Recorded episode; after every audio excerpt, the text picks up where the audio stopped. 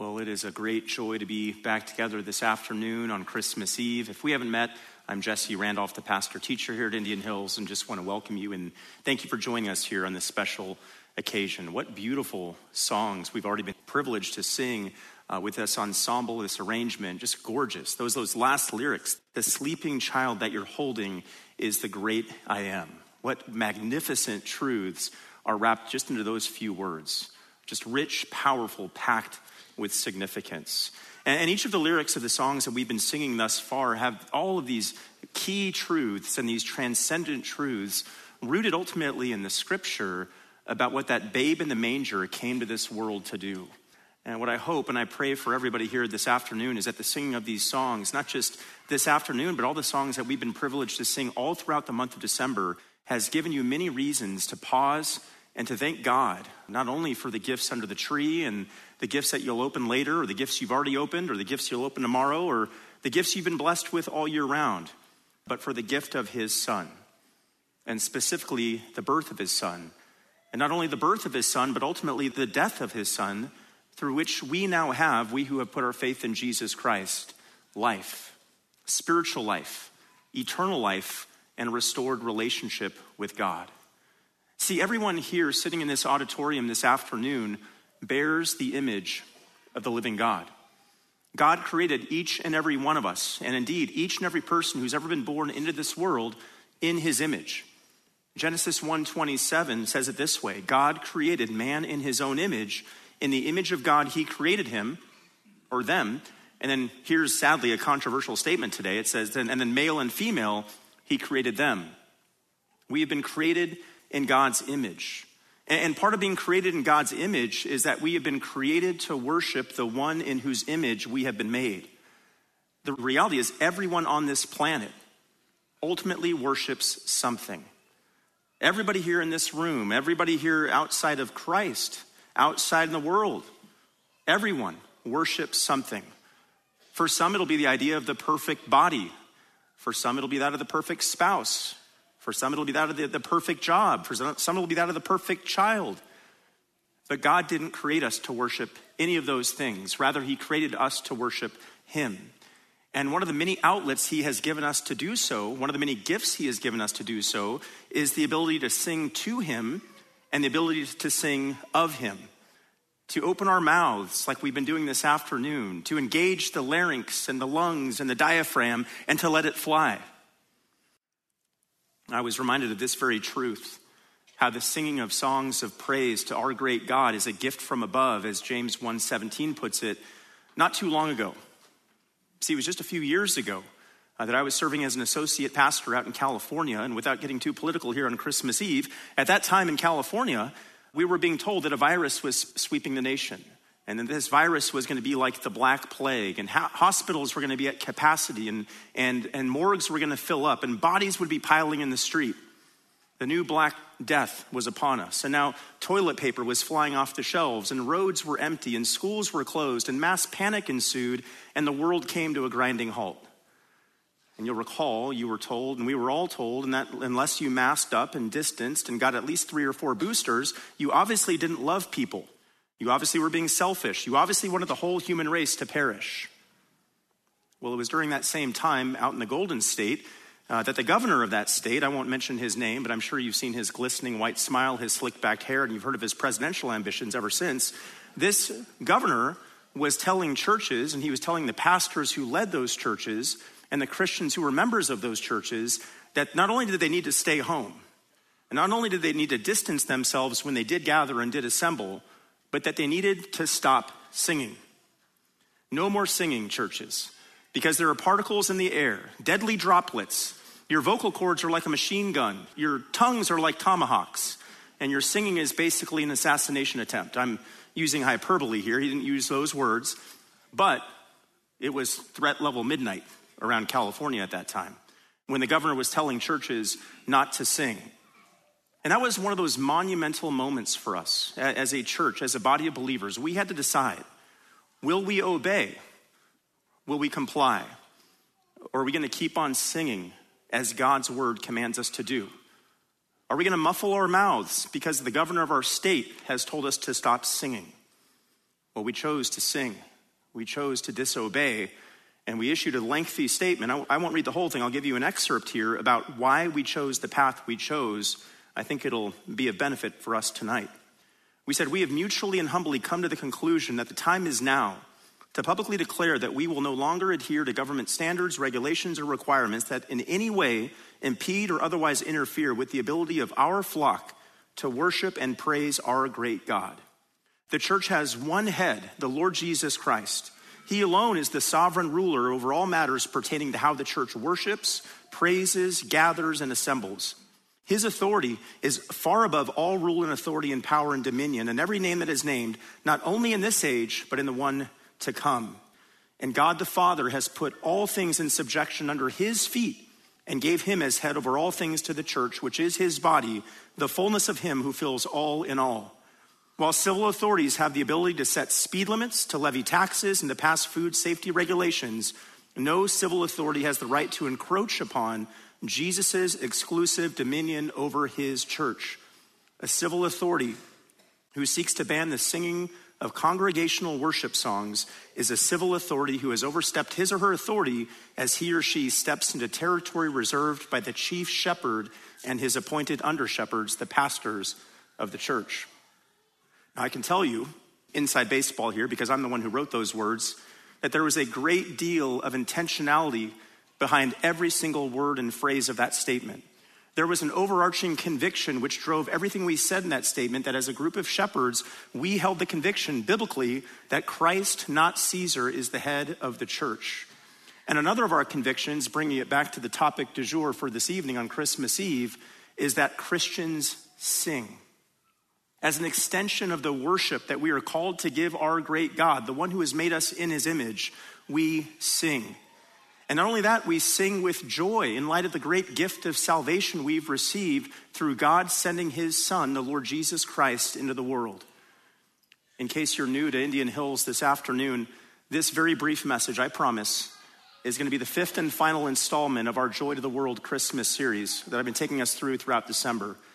In this whole series, we've been looking at the biblical concept of joy, and we've seen what a, joy starved soul looks like over in Titus 3 3. We looked at the journey of one joy seeker, Solomon, in Ecclesiastes 2 1, and how he was on that unending hamster wheel of seeking happiness but could never find it. Uh, we saw in 1 Peter 1 that we can, as believers, if we truly trust in Jesus Christ, strive for joy, even in the midst of, specifically, trials or crackling voices or lost voices. We, we saw this morning as we went through Luke chapter 1 94 verses, uh, Luke 1 and 2, how we have been supplied with joy through the birth of our Lord and Savior Jesus Christ. And then this afternoon on Christmas Eve, we'll wrap this up with this short message titled Singing for Joy, where we're going to see that as followers of Christ, as image bearers who are made to worship, as recipients of the greatest gift that's ever been given, we are called to sing and to sing with joy. Now, I'm not going to go to a single text here this afternoon.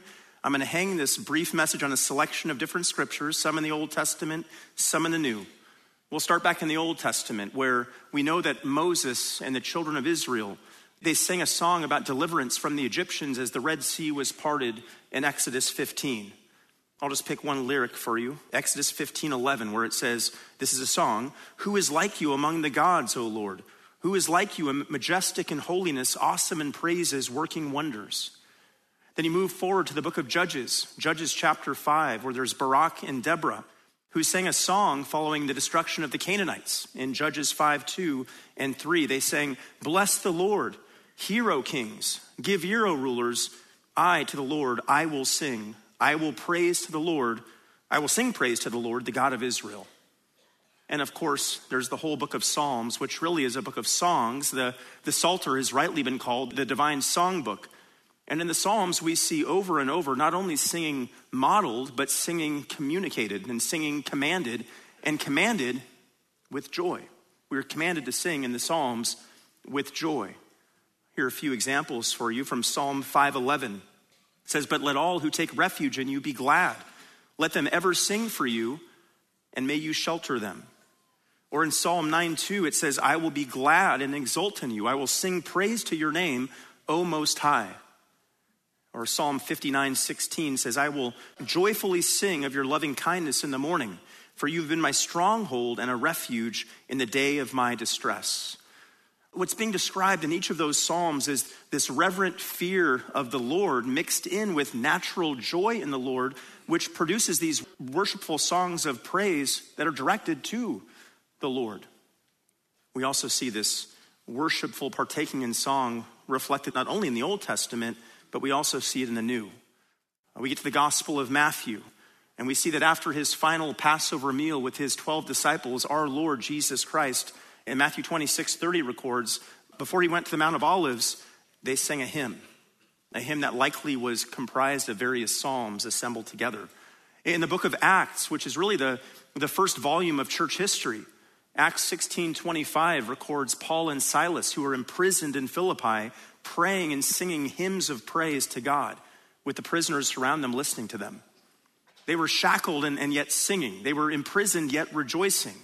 And note, they weren't singing about themselves or how great they were. They were not even requesting deliverance for themselves. They were singing words of praise to God, the very God who had appointed for them to be imprisoned in that scenario. And then this call and this command to sing carries forward into the church epistles in the church age. Colossians 3:16 says, "Let the word of Christ richly dwell in you." with all wisdom, teaching and admonishing one another with psalms and hymns and spiritual songs, singing with thankfulness in your hearts to God. And then James 5:13 says, "Is anyone cheerful? He is to sing praises." Now, if I can digress for just one minute, I mean that a minute, especially at this time of year, Uh, our minds tend to get filled up with all sorts of imagery related to angels singing. We get ideas of angels singing from ornately decorated Christmas cards and Christmas themed artwork. Thanks. Come on, Kinkade, Thomas Kinkade. You can tell I'm an art, an art guru. But we also see this idea of, of angels singing in Christmas carols, right? Sing choirs of angels. Hark the herald angels sing. Angels we have heard on high, sweetly singing over the plain. I'm not going to die on this hill. I'm not going to try to split the church over this or raise my pitchfork over this, but I'm not sure that we have sufficient biblical evidence for angels actually singing. We have biblical evidence of angels worshiping and praising and rejoicing and speaking and shouting and even roaring, but there's very little indicate that angels sing. Maybe they do, maybe they don't. Again, not dying on that hill this evening. One thing we do know, though, and we know this from the plain revelation of the words on the pages of Scripture, is that God's people sing. And one thing we do know is that since Jesus Christ came into the world, what God's people have always sung about is their relationship with God that they have through Jesus Christ. So we were once starved for joy. We were once seeking joy, like Solomon. Uh, we were once, and, and we can now, we can strive for joy as believers, even in the most difficult of circumstances.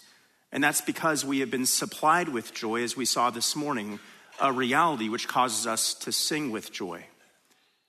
Now, I could end the message on that point. I've got my five S's, alliteration check, now we're done. After our celebrations of Christmas, we go. But I would be remiss if I did not put this question out there tonight before my time is up.